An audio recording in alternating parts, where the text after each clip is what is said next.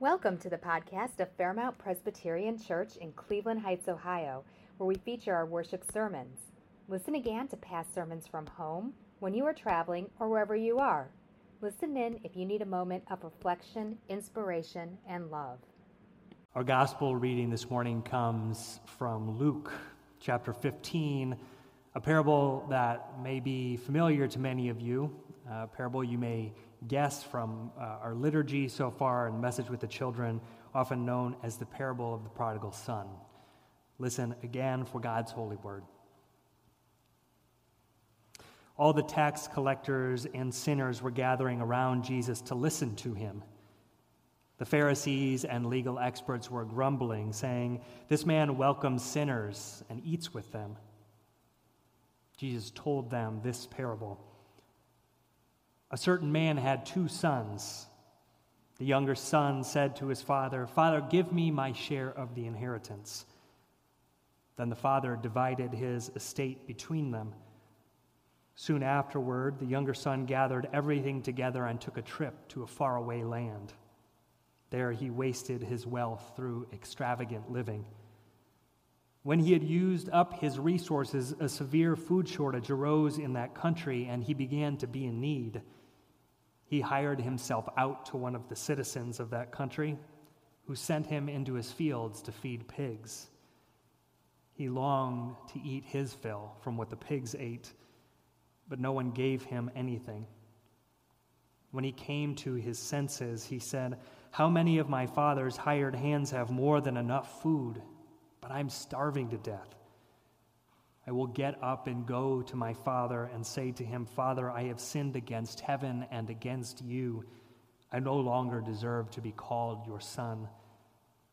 Take me on as one of your hired hands. So he got up and went to his father. While he was still a long way off, his father saw him and was moved with compassion. His father ran to him, hugged him, and kissed him. Then his son said, Father, I have sinned against heaven and against you. I no longer deserve to be called your son. But the father said to his servants, Quickly, bring out the best robe and put it on him. Put a ring on his finger and sandals on his feet. Fetch the fattened calf and slaughter it. We must celebrate with feasting because this son of mine was dead and has come back to life. He was lost and is found and they began to celebrate. Now his older son was in the field. Coming in from the field, he approached the house and heard music and dancing. He called one of the servants and asked what was going on. The servant replied, Your brother has arrived, and your father has slaughtered the fattened calf because he received his son back safe and sound. Then the older son was furious, and he didn't want to enter in. But his father came out and begged him. He answered his father, Look, I've served you all these years, and I've never disobeyed your instruction. Yet you've never given me as much as a young goat so I could celebrate with my friends. But when this son of yours returned after gobbling up your estate on prostitutes, you slaughtered the fattened calf for him. Then his father said, Son, you are always with me and everything I have is yours. But we had to celebrate and be glad because this brother of yours was dead and is alive. He was lost and is found.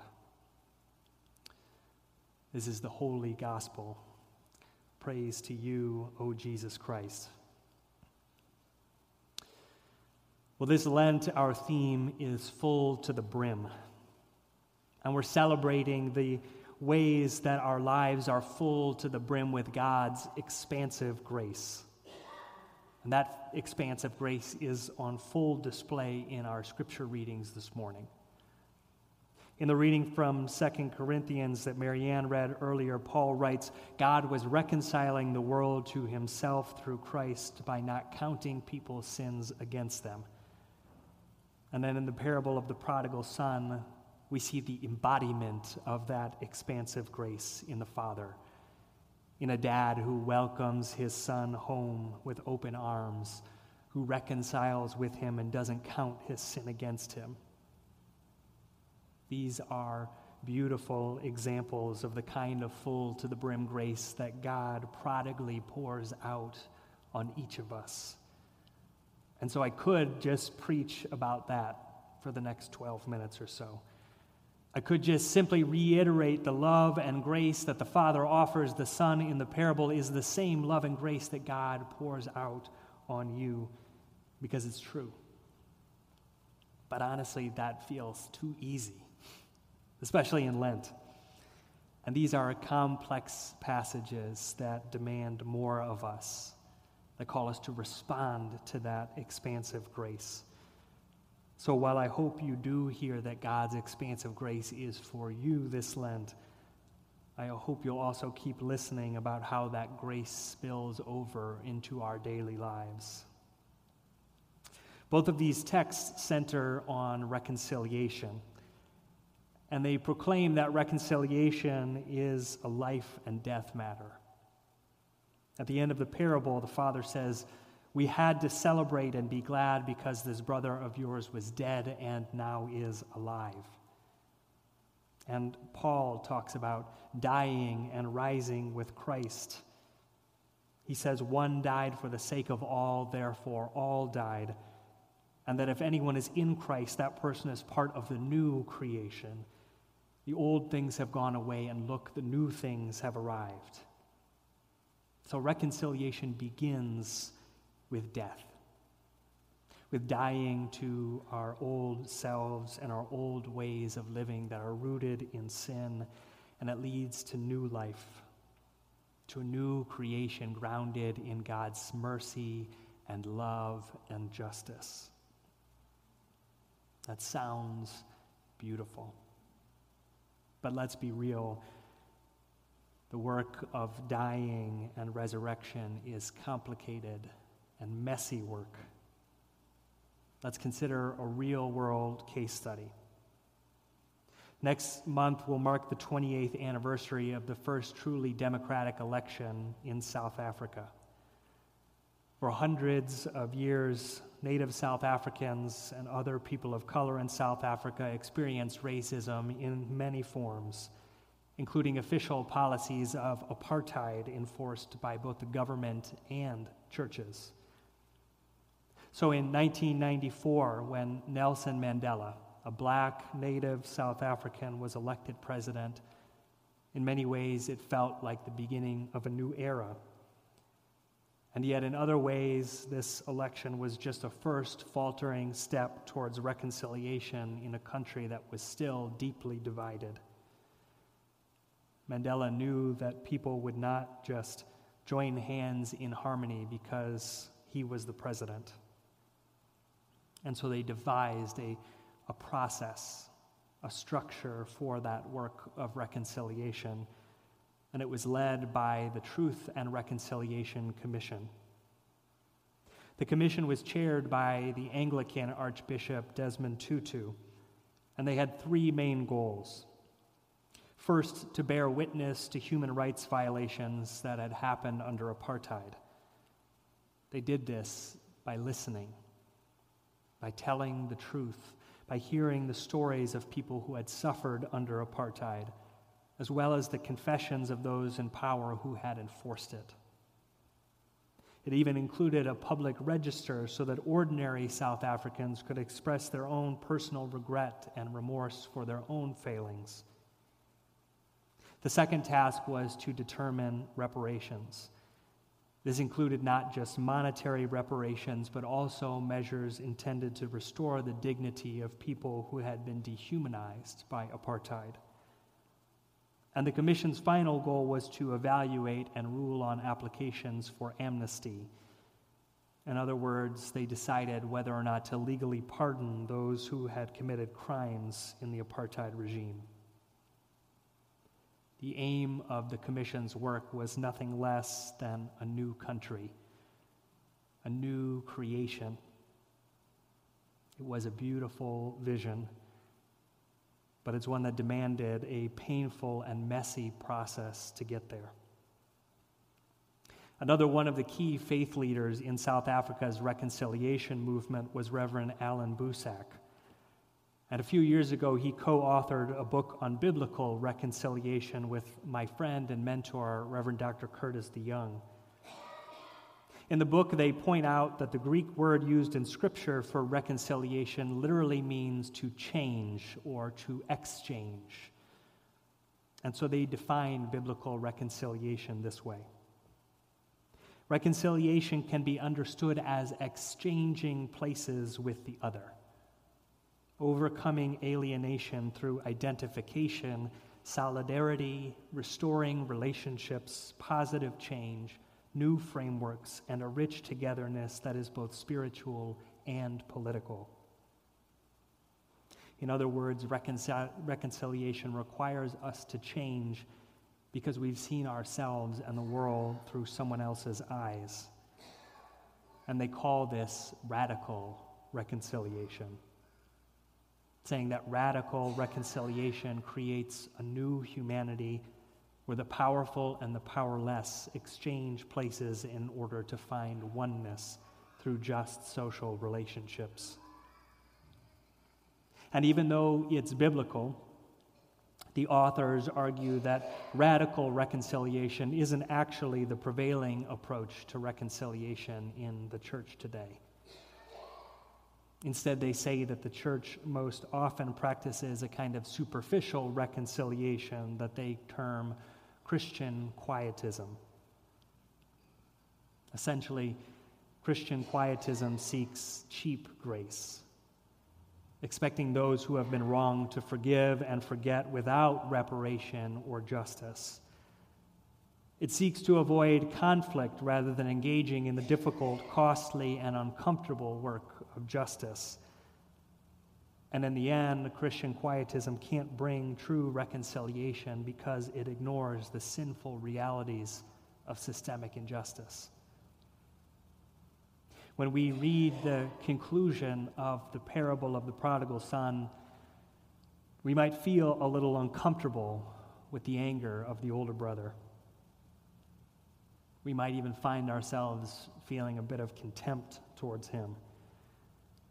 We want him to just go into the party, to forgive his brother with the same grace that his father did, to welcome him home and celebrate his return.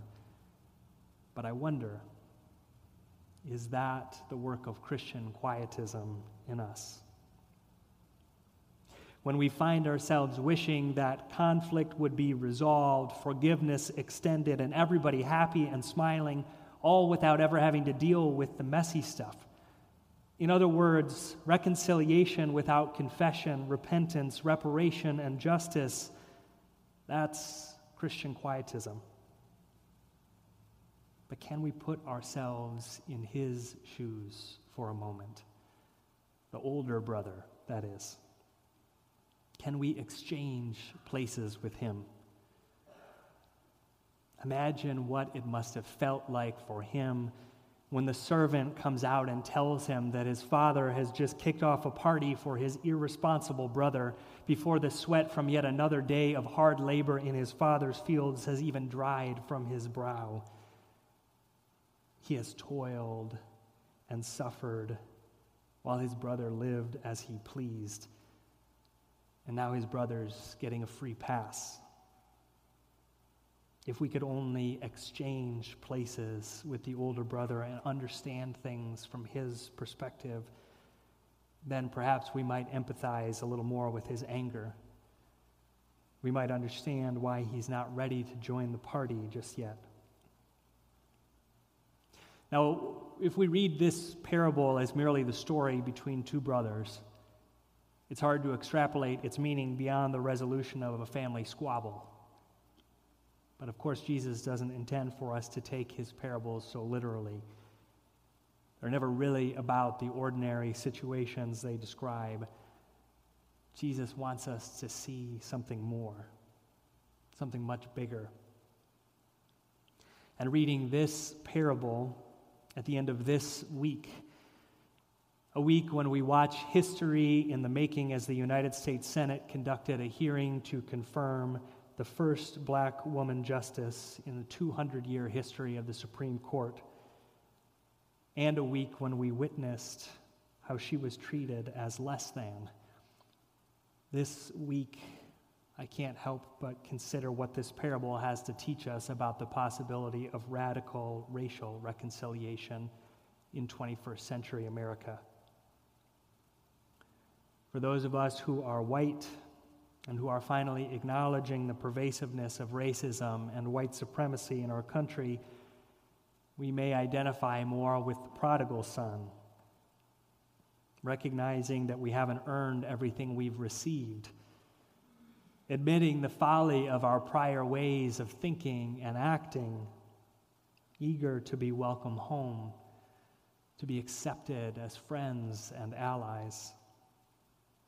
And I imagine that at least some of our black and indigenous siblings and siblings of color may feel more like the older son in the parable, angry at the injustice and equal, unequal treatment, frustrated by the notion that we seek to reme- receive immediate absolution without any cost to us, unsure about joining the welcome home party before we've demonstrated any intention to change our ways or repair the harm we've done.